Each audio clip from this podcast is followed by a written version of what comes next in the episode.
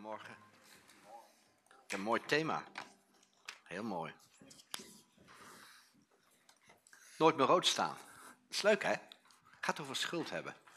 Nooit meer rood staan. Ehm, de voorzitter van de, Nederlands, van de Europese Bank, meneer Draghi, die heeft vorige week beslist dat alle banken gratis geld kunnen lenen. En als ze veel geld lenen, krijgen ze een extra premie. Hij heeft mij niet gebeld, maar ik ben ook geen bank. ik moet nog steeds rente betalen over mijn hypotheek. En als ik geld wil lenen, moet ik daarvoor betalen. Maar de banken niet meer. Dat is om de, om de schuldenlast van ons volk een beetje bij te spijkeren. Maar uh, om het op zijn Engels te zeggen, ik ben zeer gespannen of dat gaat lukken. ja, ik, ik heb eens geluisterd naar wat verschillende mensen daarvan zeggen. En zij geloven het eigenlijk niet zo. En ik ook niet, eerlijk gezegd. Maar goed, uh, ze doen hun best en, en, en ik doe mijn ding, dus, dus ja, waar zullen we het over hebben? Maar weet je, ik wil het vanmorgen hebben over, over schuld. Als er iets is wat je leven afschuwelijk maakt, dan is het schuld. Ken je dat? Ik, ik heb die tijd gekend, hè? Dat, dat je, je je creditcard of je, of je pasje bij, bij Albert Heijn even erin steekt en zij zegt 43,80 en je denkt, en denkt, oh nee, vanmorgen is dit afgeschreven, er staat er niet meer. En je moet zeggen, ja, ja, ja, ik ben mijn pincode verge vergeten of zo. Nee joh, er staat gewoon niks op. Ja, de tijd hebben we gekend, hè. Weet je, en dat ik altijd geld extra bij me had voor, de, voor het risico dat er niks op staat. Dat is schuld. En, en, en dat achtervolgt je dag en nacht dat zit hier, weet je wel. Je gaat van huis in, oh, heb ik nog wel genoeg benzine in de auto, of, of, of diesel, of, of, of oh, oh, als dat dadelijk af, en dan krijg je weer een berichtje, ja, ja, u moet uw rekening betalen, ja, ja, is al 30 dagen, 60 dagen, 90 dagen oud, en oh, oh, oh, het lukt niet. Schuld is een van de grootste stressveroorzakers in het leven. Financiën is een van de redenen dat er trubbel is in een leuk huwelijk omdat er schuld is. Schuld op je geestelijke creditcard, op je emotionele creditcard, is het ergste wat er is. Schuld. Schuld van wat je hebt gedaan of schuld van wat je niet hebt gedaan. Wow. Nou, ga ik daar over praten. Ga ik eerst over iets anders. Die tekst heb ik niet uh, op mijn, uh, op, op mijn uh, PowerPoint, maar ik ga hem even lezen. Ik moest er vanmorgen aan denken. Dat staat in Romeinen 5, vers 5. En niet alleen hierin, maar wij roemen ook in de verdrukking. Verdrukking? Ja. Is het een christelijk boek dit? Ja. Verdrukking. Er zijn mensen die denken dat, dat, dat verdrukking dat dat niet bij een christen hoort. Die, dat denken ze, hè? Weet je, als je onder de genade leeft, is er geen verdrukking meer. Ik kan je zeggen, ik weet dat er onder de genade nog steeds verdrukking is. Alleen door de genade krijg je kracht om die, met die verdrukking om te gaan. Ik zou zeggen, wow. Dat de verdrukking volharding uitwerkt. Oh, die verdrukking doet iets. Of die doet volharding uitwerken. Oh, gaaf. En die volharding beproefdheid, beproefdheid, weet je wel, er komt erop te staan, dit is, dit is beproefd. Ken je die, bij Ikea, die, die, die laadjes, en die worden dan honderdduizend keer open en dicht gedaan. En dan, wordt er, dan staat erbij, dit laadje is nu, en staat er zo'n teller bij, 938 keer, 38 keer of 9000 keer uh, heen en, en, en, dan werkt het nog steeds. En, en, en dat noemen ze beproefdheid. En, en, en daar staat hier de verdrukking en volharding uitwerkt. En de volharding de beproefdheid. En de beproefdheid hoop hoop. En de hoop mag niet beschaamd, omdat, omdat wat? Omdat de liefde van God in ons hart is uitgestort door de Heilige Geest. Dan zeg je, maar ik heb dat nooit gemerkt. Wanneer is dat gebeurd, Kees? Die liefde is in jouw hart uitgestort toen jij een kind van God werd. En, en zeg je, maar, ja, maar wat gebeurde er toen? Ik bedoel, was toen ineens een lichtflits? Of, of ineens begon ik helemaal te trillen? Of, of, of mijn haren ging recht overeind staan? Nee, dat is gebeurd 2000 jaar geleden.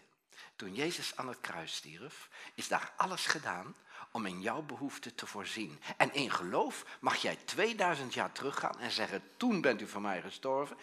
God was boos op mij, maar dat is hij niet meer. Ik heb vanmorgen nog gebeld. Hij zei, zeg nou, ik ben niet meer boos. en toen is zijn liefde toen is zijn liefde beschikbaar en dat is in mijn hart uitgestort. En ik mag daar aanspraak op maken, nu. Nu. Mensen zeggen wel eens, maar waarom doet God niks? Dan zeg ik altijd, omdat hij alles al gedaan heeft. Wij mogen in geloof al teruggaan en elke vrucht die Jezus voor ons verdiend heeft, geestelijke vrucht, mogen wij aanspraak op maken. Bijvoorbeeld genezing, herstel, vrij van schuld, vrij van veroordeling, vrij van, van uh, al die andere dingen, laag zelfbeeld, alles. Da daar heeft Hij in voorzien. En in geloof, en wat is dan in geloof? In geloof is dat ik zeker weet dat iets onzichtbaar is.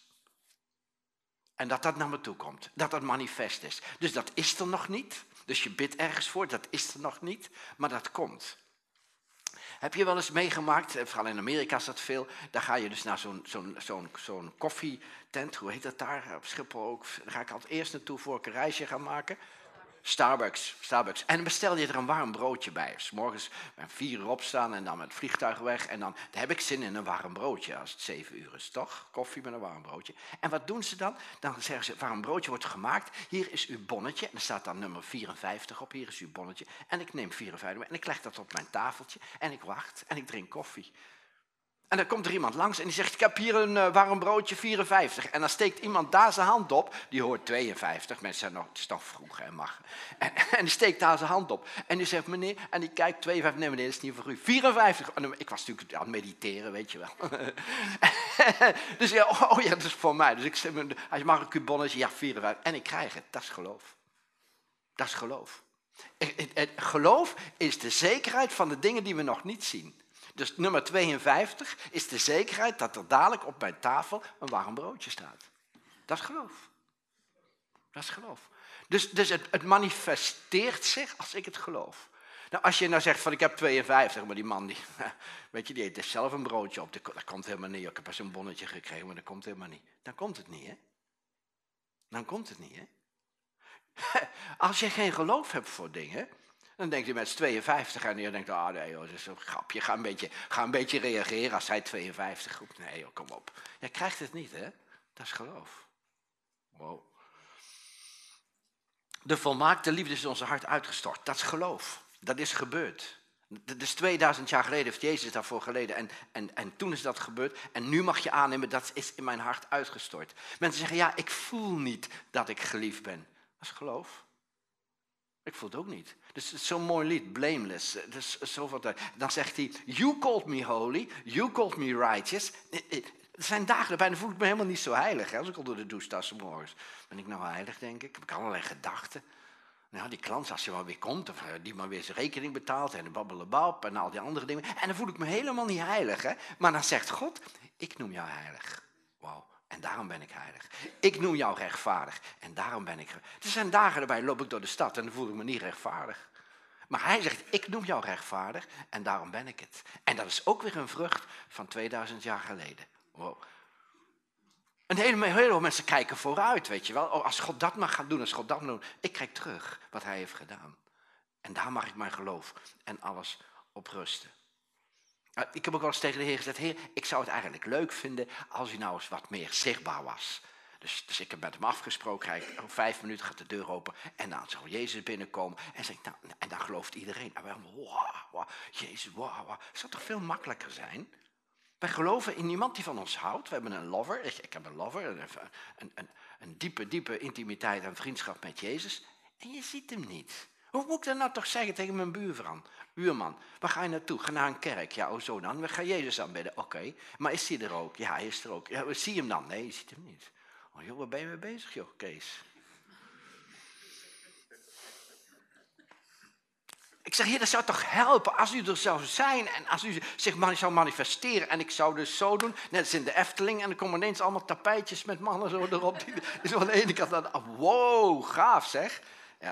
Dat zijn sprookjes. Maar we geloven niet in sprookjes, we geloven in wonderen. Maar, maar, maar ik heb toen de Heer gezegd, Heer, ik zou het leuk vinden als u wat manifester werd voor mij. Als u wat, wat meer zichtbaar werd. En toen zei ik, Kees, dat heb ik speciaal niet gedaan. En toen ineens moest ik denken aan die tekst waar staat dat Jezus is opgestaan. Als ik zou zijn opgestaan net als Jezus, weet je wat ik dan gedaan had? Dan ging ik even bij Pilatus langs. Hé hey vriend, we nog even praten over waarheid. Weet je nog? Je zei, wat is waarheid, zei je? Moeten we nog even... Of ik was naar de, naar de hoge priesters gegaan. Tada! Doet hij niet, hè? Doet hij niet, hè? Nee, weet je waar hij naartoe gaat? Hij gaat naar zijn apostelen. En daar gaat hij vertellen. En dan zegt hij shalom. Ze schrikken helemaal een hoedje. Joh. Hij was toch dood? Nee. Schrikken, joh. Boah. En dan zegt hij, zegt hij shalom, vrede. Het is goed, jongens, zegt hij. Het is goed, het is goed. Het is goed. En daar is hij zichtbaar aan. En wij, wij, wij mogen zoeken. Ik, ik vraag me af, wat zoek je? 60 jaar lang heb ik gezocht. En ik heb hem niet gevonden. Ja, ik sprak leuke preekjes elke week in allerlei gemeentes. En de mensen vonden nog leuk, ook leuke verhaaltjes. Maar, maar ik zocht Jezus helemaal niet. Ik zocht mijn eigen ding. Totdat ik Jezus zocht. En dan denk ik, maar waarom moet ik nou zoeken? Waarom moet ik nou zoeken? Hij maakt zich onzichtbaar en moeilijk om te vinden, omdat hij jou wil testen wat er in jouw hartje zit. Wil jij werkelijk met alles wat je wil hem zoeken? Daar gaat het om. Oh. Wat, gebeurt er als je je sleutels verliest? Of als je, als je sleutels kwijt bent in huis? Nou, bij mij was het vroeger zo. Waar zijn mijn sleutels? Vroeg aan iedereen. Ik, ik, zocht niet. Iedereen moest voor mij zoeken. Ja. Waar zijn mijn sleutels? Heb jij mijn sleutels gezien? Misschien heb, heb jij mijn sleutels gezien? Ja, liggen ze niet boven? Nee, daar ben ik al geweest. Wie heeft mijn sleutels gezien? En ja, ik kon niet weg met de auto als ik de sleutels niet gevonden had. Dus waar zocht ik? Overal. Tot ik ze had. Tot ik ze had. Wat zoek je? Zoek je overal die intimiteit met Jezus, die tegen jou zegt, ik heb mijn liefde in jouw hart uitgestort. En doordat jij geworteld bent in de liefde, zodat jij jouw wortels, waar elke keer de sappen naar boven komen voor jou, eh, eh, dat jij liefde bent. Hm. Weet je dat ik heel weinig liefde van mezelf heb? Ik zeg niet voor mezelf, van mezelf. Ik ben, ik ben helemaal niet zo'n leuke, lieve man. Pastor van de liefde, ja. Waarom? Waarom ben ik vrijdag en zaterdag twee dagen bezig geweest met mensen met issues, met mensen met, met dingen. We hebben een clinic gedaan en mensen zeggen, ja, ik heb niks, maar ik ben niet gelukkig. En waarom help ik die mensen? Waarom? Omdat ik van zo iemand hou. Heb ik dat van mezelf? Nee, nee, echt niet. Om, om 15 verhalen met de meest afschuwelijke dingen aan te horen, heb ik niet van mezelf. En toch ben ik gepassioneerd. En mensen zeggen, waarom ben je zo gepassioneerd? Ik zeg, omdat ik het hart van Jezus voel voor die mensen. Voor die mensen. En omdat ik geworteld ben in de liefde. Geworteld ben betekent dat je je sappen, hè, dus een, dus een, een, een, een, een, eh, een druivenplant, ik plant of, boom, wat is het, druiven? Weet niet, plant, boom? Struik, struik, oké, struik is goed, struik is goed. Um, en, en, die haalt zijn sappen beneden uit de grond. Als wij geworteld zijn in Jezus, in de liefde van Hem, dan halen we alle sappen die we nodig hebben om lief te hebben uit Hem. Als je op jezelf gaat rekenen, ik ben gauw teleurgesteld in mensen. Maar als ik geworteld ben in Jezus, niet. En hij zegt dat hij die liefde in ons hart heeft uitgestort. Um, is door de Heilige die ons gegeven is, zo zeker Christus toen wij nog zwak waren, ter zijner tijd voor goddelozen is gestorven. En dan komt er iets leuks. Want niet licht zal iemand voor een rechtvaardige sterven, maar misschien heeft iemand nog de moed voor een goede te sterven. Dat vind ik leuk. Voor een goede te sterven, voor rechtvaardig. God echter bewijst zijn liefde. Hij bewijst, oké, ik wil graag een bewijs van uw liefde. Jegens ons, doordat Christus, toen wij nog waren, zondaren waren, voor ons gestorven is. Oké, oké. Weet je, ik hoorde dus een verhaal van de militairen in Vietnam. En wat ze deden was, ik ben daar ook geweest, ik heb dat ook gezien, daar hebben ze ook die film opgenomen. En, en dan gingen ze uh, grote kuilen graven, misschien wel de helft als van, dat, van deze ruimte. En daar, daar leefden ze dan overdag en deden ze takken overheen, zodat ze dus niet door de vijand gezien werden. En, en daar hielden ze dan zich een beetje schuil. Maar wat gebeurde heel vaak, die, die Vietnamezen die, die hadden dan van die granaten, en die gooiden een granaat in zo'n kuil. En wat gebeurt er dan? Boom, en het gebeurde, en het gebeurde dat zo'n granaat daarin gegooid werd. En één militair die was zo snel en, en, en uh, die zag zo snel wat hij moest doen. Die pakte zijn helm, gooide zijn helm over die uh, granaat en ging er zelf met zijn lichaam bovenop, zodat die helm niet omhoog zou klappen. En wat gebeurde er? Ja, die, die, die helm was aan splinters en hij ook. En de rest van de militairen waren gered. En toen zaten die militairen zaten erbij. En die waren gechoqueerd. Die denken, hè? Hij heeft bewust, heel bewust, die helm erop gegooid en zijn leven gegeven voor ons. En ze, konden, ze waren gechoqueerd, ze konden niks meer zeggen. Ze waren zo gechoqueerd dat ze dachten, hij heeft zijn leven opgegeven voor zijn vrienden. Als hij dat niet gedaan had, was hij ook dood geweest, maar wij allemaal met hem. En hij heeft ervoor gekozen om voor ons te sterven. Gaaf, gaaf. Nou, nou stel dat ik daar, daar deelgenoot van was. En dat ik teruggekomen was naar Amerika. Dat is inderdaad, er is iemand daar teruggekomen. En, en, en op een gegeven moment was er een broer en die zei, ik wil weten hoe het allemaal gegaan is. Kan je mij vertellen, want jij zat in die kuil, kan je mij vertellen hoe dat gebeurd is? Ik wil het weten. mijn broer is daar omgekomen en, en ik wil het weten gewoon, ook, ook tegen zijn ouders te vertellen. Wat, wat zeg je tegen die man? Joh, als er ooit iets is wat ik voor jou kan doen, want je broer heeft mijn leven gered.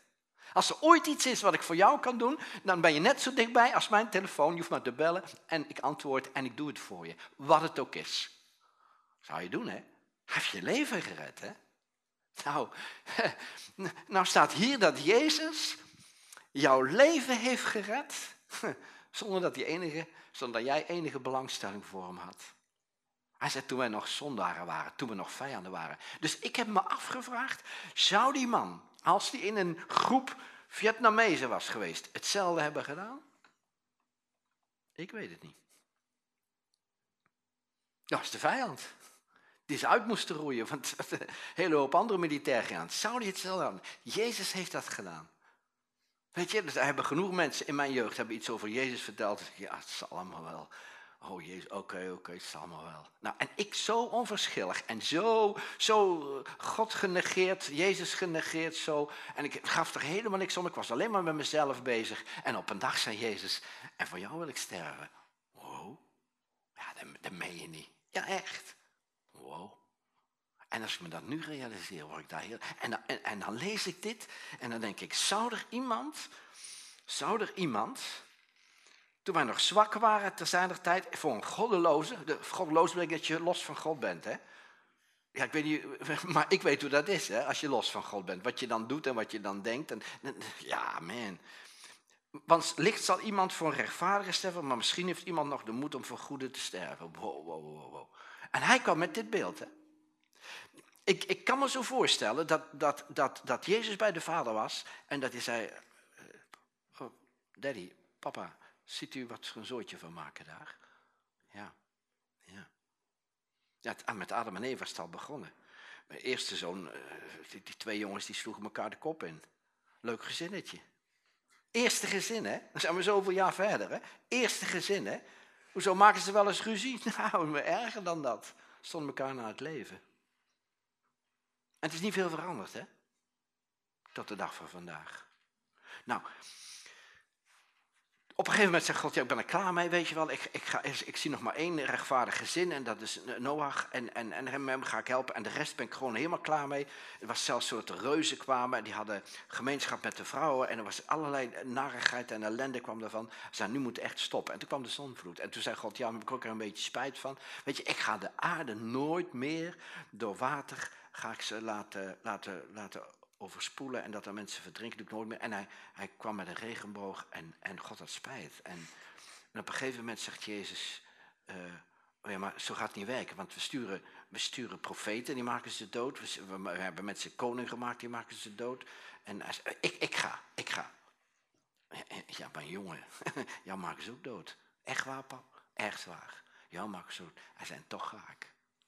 Dat is Jezus. En toch ga ik. En toch ga ik. En dan komt hij op aarde en dan, en dan leert hij over zijn vader. Hij heeft alle goddelijkheid afgelegd en hij leest, hij leest de schriften en dan komt hij bij een tekst. Dan komt hij bij een tekst.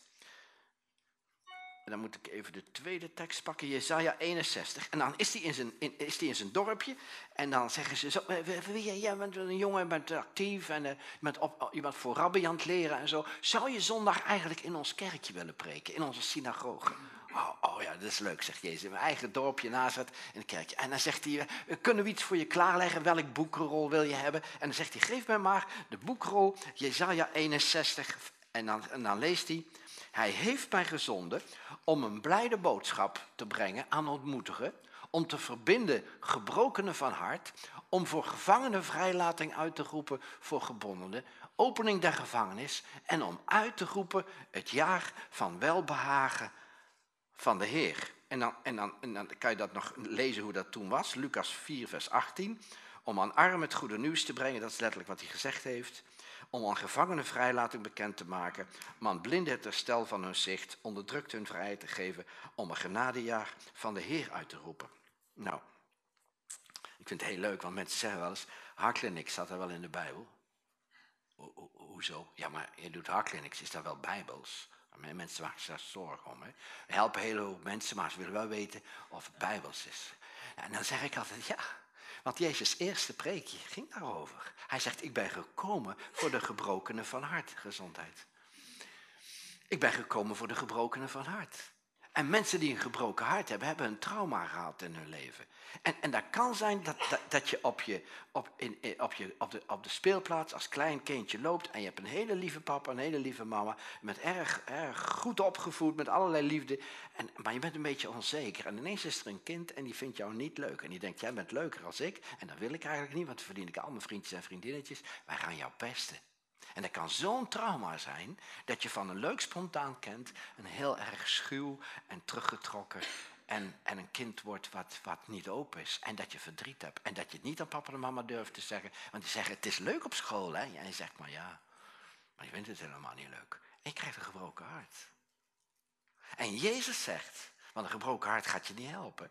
Gaat je niet helpen als je een jongen of een meisje zoekt of een vriendin of weet je wat. Gaat niet helpen. Gebroken hart, gebroken hart is, is dat je je hartje dicht doet en je gaat een muurtje omheen zetten zodat het beschermd is. Zodat er geen liefde meer in kan, maar ook niet uit. En Jezus zegt, daar ben ik voor gekomen. Ik ben gekomen voor de mensen die een gebroken hart hebben. Wow, dat was zijn boodschap. En dan zegt hij over het aangename jaar van de Heer. Wat is dat aangename jaar? In de, in de oude vertaling staat het jubeljaar. Ik ben gekomen voor het jubeljaar. En wat is een jubeljaar? Een jubeljaar is dat ze, dat ze zeven jaren hadden en elk zevende jaar was een sabbatsjaar. Daar gingen ze één jaar gingen ze het land met rust laten. En ze hadden zeven jaren. Zeven keer zeven is 49. Na zeven, jubel, na zeven sabbatsjaren kreeg je een jubeljaar. Dat was het vijftigste jaar. In het vijftigste jaar werd alle schuld die iemand had, werd kwijtgescholden. Waarom deden ze dat? Omdat God wilde dat alle stammen de, de, de dingen die ze hadden zouden kunnen behouden. Dat niemand in armoede kwam. Gaaf bedacht, hè? Gaaf bedacht, hè? Dus alle stammen hadden dus een gedeelte van het land. Maar stel dat jij dat stuk land moest verkopen omdat jij geen geld meer had, dan moest je dat het vijftigste jaar, kreeg je dat terug. Ook al had je daar geld voor ontvangen. Mooi hè? De, de, de, geldprijs, er gaan ook verhalen over, dat de geldprijs, naarmate dat jubeljaar eraan kwam, kreeg je er niet meer zoveel voor. Ja, ik heb hier een stuk land, ja, dat is mooi. Volgend jaar moet ik het weer teruggeven, zonder iets. Dus dan werd de prijs werd minder. In het begin, voor die 50 jaar, gingen de prijzen omhoog van die stukken land. En, en, God wilde dat alles wat hun eigendom was, dat ze dat weer terugkregen. Zodat alle stammen niet, dus hun, hun eigen land hadden. Maar dat ging ook over geld. Weet je, ik, ik, ik heb gewerkt eh, met mensen in India en, en ik weet hoe dat gaat. Als mensen een, een uh, schulden hadden, dan zei die baas, weet je, je, je kan je kinderen aan mij verkopen. Of je kan je vrouw aan mij verkopen. Of je verkoopt jezelf aan mij. Dan ben je vanaf nu mijn eigendom en dan ga je alles doen wat ik tegen je zeg. Dat heet slavernij. En mensen verkochten zichzelf omdat ze schulden hadden. En zo konden ze dan hun baas of degene waar ze schulden hadden afbetalen. Nou, dat was in Israël ook zo. Dan verkochten ze zichzelf of ze verkochten hun kinderen, verkochten hun vrouw, verkochten hun goederen. En dat moest allemaal teruggegeven worden na die 50 jaar. Ja, maar Jezus, wat heeft dat nou te maken met, met ons? Bedoel, het heeft toch niks met meneer Draghi te maken, met onze schulden nu die we hebben? Jawel. Dat heeft te maken dat heeft te maken met de emotionele schuld die jij hebt. Als er tegen jou gezondigd is, of als jij zelf gezondigd hebt, dan zegt Jezus, die schuld, die neem ik. Ik ga uitroepen het jaar van welbehagen, het jubeljaar. Jezus is gekomen toen hij kwam om over jouw leven het jubeljaar uit te roepen. Zodat alle schuld weg is. Ik zou zeggen, wow. Geen schuld meer. Ja, maar, ja, maar als je dan... Geen schuld meer. Ja, maar, ja, maar luister, weet je, geen schuld meer. Alle schuld die jij hebt op je emotionele creditcard is voldaan. Je hebt geen schuld meer. Je kan met een schone lei beginnen. Dat is geweldig. Ja, maar dan moet ik daar niet voor lijden en moet ik dan niet voor dit doen en moet ik dan niet dat doen en moet ik het allemaal... Nee, nee dat hoeft niet. Dat heeft Jezus gedaan. Genade wil zeggen... Genade wil eerste, is dus genade, het eerste uitleg van genade is, is, is onverdiende gunst. Nou, onverdiende gunst is als jij schuld hebt en Jezus gaat die schuld voor jou betalen... Dat jij met God in, in, in contact weer kan komen. Maar ook als jij schuld hebt naar andere mensen. Of als jij schuld, ik bedoel emotionele schuld hebt. En hij zegt, ik vergeef het jou. En je hebt geen schuld meer. En als jij niet meer met een schuldgevoel loopt, niet meer met een schuldgevoel, dan kan je gezond worden. Een van, een van, de, een van de problemen dat mensen uh, bezoek brengen aan hun huisarts is omdat ze schuld en stress in hun leven hebben. Een vriend van mij is huisarts die zegt, Kees, 80, 80 procent eh, is, is, van de mensen hebben stress. En dan zeg ik, waarom heb je stress? Ja, ja, we hebben grote schulden in het huis. En het huis staat onder water. Niet dat er dan water in loopt, maar gewoon dat, dat het niet meer, meer minder waard is als, weet je. En, en, en ik lig daar s'nachts wakker van en ik, dit moet betaald worden. En een van de kinderen moet studeren en ik heb geen geld. En, en mensen hebben schuld, mensen hebben. Of, of andere schuld. Ja, dat en dat heb ik gedaan. Joh, ik, ik, was pas, pas op, een, op, een, op een, een en, en was niet in Nederland. En, en, en er was iemand en zei, ja, die zouden we nou zo graag vrij, waren leiders. Die zouden nou zo graag vrij Die, die man is niet vrij. Die, die, die loopt maar en die rent maar en die is gejaagd en opgejaagd. Hij doet heel veel voor de kerk, maar hij is niet happy. En we hebben al gezegd, joh, dit en dat. En twee huwelijken heeft hij er al doorheen. En, en, en nu wil hij weer gaan trouwen, maar we denken niet dat het wijs is en zo. Hij zei, kan, kan jij misschien helpen? Ja, of dat ik de wonderdokter van de Efteling ben, kom op hallo. Nou, ik zei, meneer, ga maar zitten en, en vertel even en zo. En dan ging hij die vertellen. En nou, allemaal hele gewone huistuin- en keukenproblemen. Ik denk, ja, ja, ja, dat is niet echt, niet echt heftig en zo. En dus ik, ik, ik, zeg tegen de voorganger ja, en de mensen die erbij waren, ik snap het niet. En, uh, ik, ik, weet het niet. Dus ik ga, tegen, ga naar de heer toe. Ik zeg, heer, ja, ik sta je wel voor schut, want ik, ik kan die man ook niet helpen. En dat is de eerste. En ja, hoe nou geloof voor de rest, die komt ook niet meer. Die denkt, ja, wat een wonderdokter. En dit, dat. U moet me een, beetje helpen, dat is genade. Dingen die ik niet kan, gaat hij doen. En hij zei, hij vertelt de waarheid niet. Eh, wat zegt u? Maar ik kan het zomaar niet zeggen. Ik, ik zei, joh, verberg iets. Keek hij me aan, een beetje angstig. Uh, ja. Ik zei, oké voor mij niet te vertellen en dit en dat. Hij zei, maar er zitten zoveel mensen bij. Ik zeg, ja, dat snap ik. Maar wil je, wil je, wil je genezen? Hij zei, ik heb iets wat ik eigenlijk niet wil vertellen. En mijn vriendin zit erbij, heb ik het ook nooit tegen verteld. En mijn voorganger zit erbij, en heb ik ook nooit tegen verteld. En, en mijn vrienden zitten erbij, heb ik het ook nooit tegen verteld. Ik zeg, ik zou het toch maar vertellen, als je er echt vrij wil worden. Nou, en ik had zelf, en ik denk, daar hebben ze natuurlijk niet voor gezorgd, tissues meegenomen. Dus ik zeg, nou, die hadden we wel nodig hadden we wel nodig. En uiteindelijk vertelt hij wat zijn issue is. Grote schuld vanaf kind zijn afval. Grote schuld op zijn leven. Nooit iemand verteld. Ik heb nog nooit in mijn leven zo iemand, iemand zo zien huilen. Hij kroop over de grond van de pijn. Ik zeg, nou ga je opstaan. En nou ga ik tegen je zeggen, jij bent vergeven. En iedereen die nu jouw verhaal heeft, houdt nou nog meer van jou als daarvoor. Hij zei, dat geloof ik niet. Ik zei, ze gaan het bewijzen. Nou, hebben we een half uurtje kroelsessie gedaan, weet je wel. Lekker reuk geven en we houden van je en dit en dat. En hij ging naar huis. Hij zegt, zijn ogen stonden anders. Ik zei, en toen zei ik tegen zijn vriendin, nou kom jij eens naar voren. Nou, die dit verteld heeft. Hou je nog van hem of zeg je, ik ben nu helemaal klaar met je. Toen zegt ze, ik, ik hield van hem, maar kon niet bij zijn hart. Hij had zijn hart gesloten voor me. Ik, ik, ik, ik, er was gewoon iets, we hadden geen contact. Ze zegt, en ik zie aan zijn ogen nu, ik, ik kan er nu bij.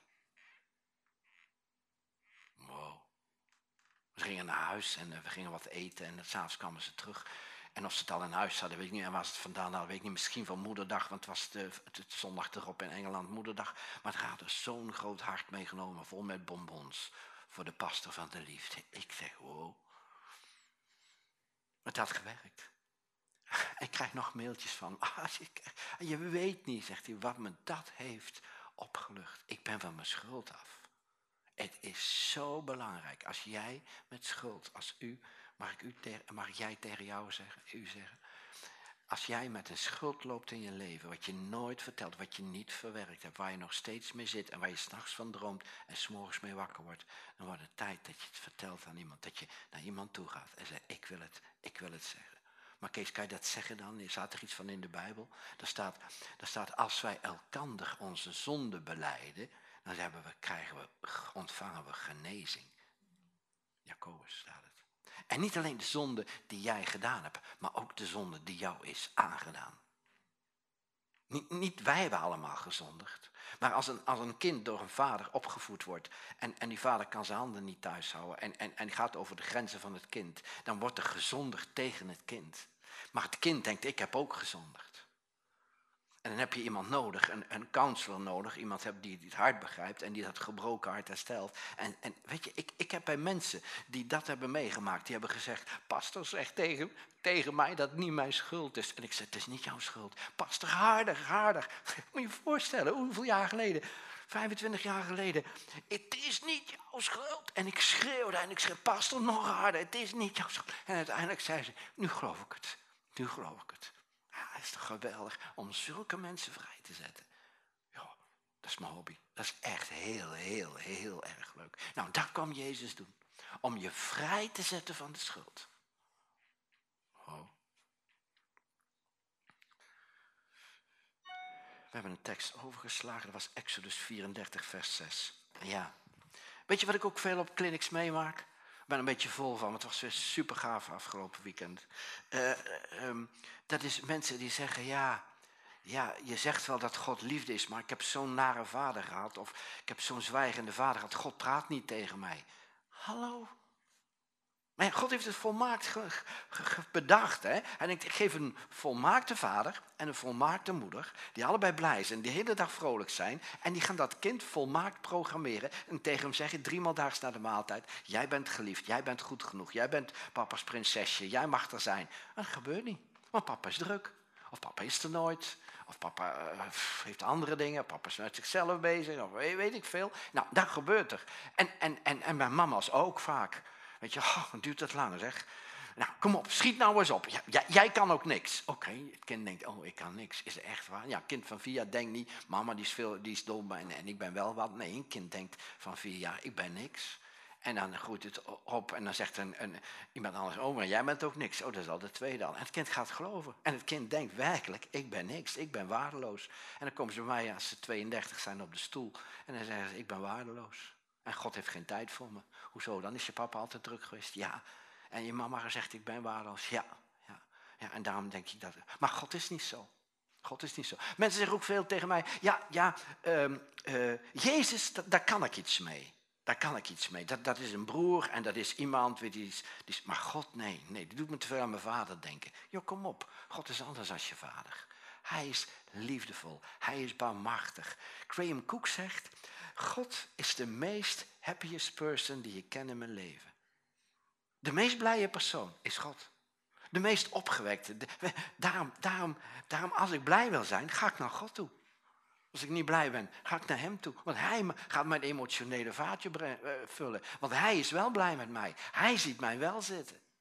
En heel vaak zeg ik dan, weet je, vroeger werd ik gevraagd, stond ik op zo'n lijst, weet je wel, van sprekers voor kerken. En er stond achter mijn naam waar je, dan, waar je dan goed in was. De ene had dan genade, de andere rechtvaardiging. En bij mij stond altijd het vaderhart van God. Stond altijd achter, vaderhart van God. En iemand zei, ja, ik ken jou nog van het vaderhart van God. Spreek je er nog wel eens over? Ik zeg, nou, ik spreek weinig over het vaderhart van God. Ik spreek nu over Jezus. Hij zei, wat is er dan gebeurd? Ik zeg, nou, ik heb ontdekt dat Jezus de selfie van God is. Als je naar Jezus kijkt, dan zie je God. Weet je, heel veel mensen raken verward dat ze in het Oude Testament of als ze uit een bepaalde kerk komen, dat ze veroordeling en oordeel horen. En dan denken ze, God is de God die oordeelt. God is een, is een, is een boze man, een oude boze man, met een stok. En als ik het naar mijn zin heb, dan geeft hij een map zodat ik het weer niet naar mijn zin heb. Er zijn mensen die zeggen dat tegen mij. Hè? En dan denk ik, joh, dit is een grapje. Nee, echt waar. Dat denken ze, hè? Dan denken ze. En daarom zeggen ze, als ik nou naar Jezus kijk, ja, ja, als er een vrouw was, weet je, een bloedvloeiende vrouw die hem aanraakt en zo, en, zegt, en dan zegt hij, mijn dochter. Waarom zegt hij mijn dochter? Waarom zegt hij niet mevrouw? Mevrouw, heeft u mij misschien aangeraakt? Hij zegt mijn dochter. Waarom? Iemand die bloedvloeiend, iemand die een ziekte had, of melaatsheid, of wat dan ook, die werd uit de communiteit gezet. En het ergste was om uit je identiteit te zetten. Dus hij gaat gelijk tegen die persoon zeggen, mijn dochter. Maar goed, hij was toch Jezus, hij was toch niet haar vader. Hij zegt namens de vader, mijn dochter. Hij herstelt die vrouw in haar identiteit. Ze mag weer in de gemeenschap, ze mag er weer bij horen. Vroeger mocht ze niemand aanraken en, en ze mocht ook niet andere mensen, want, want zij was bloedvloeiend. Wow. En dat doet Jezus. En dat doet God ook. Hij herstelt je identiteit. Hij geneest je van je kwalen. Hij helpt je met je, met je ziekte en met je dingen. En, en, en, en, en, wow. en, hij, en hij neemt alle schuld die jij nog in je leven hebt naar jezelf toe of naar anderen toe. Of dingen die jou zijn aangedaan. Daar wil je vrij van zetten. Ik zou zeggen, amen. Hè? Jij bent vrij. Jij bent helemaal vrij. Emotioneel zet ik je nou in de geest vrij. Dat zou ik leuk vinden als daar nou een leuk muziekje onder kwam.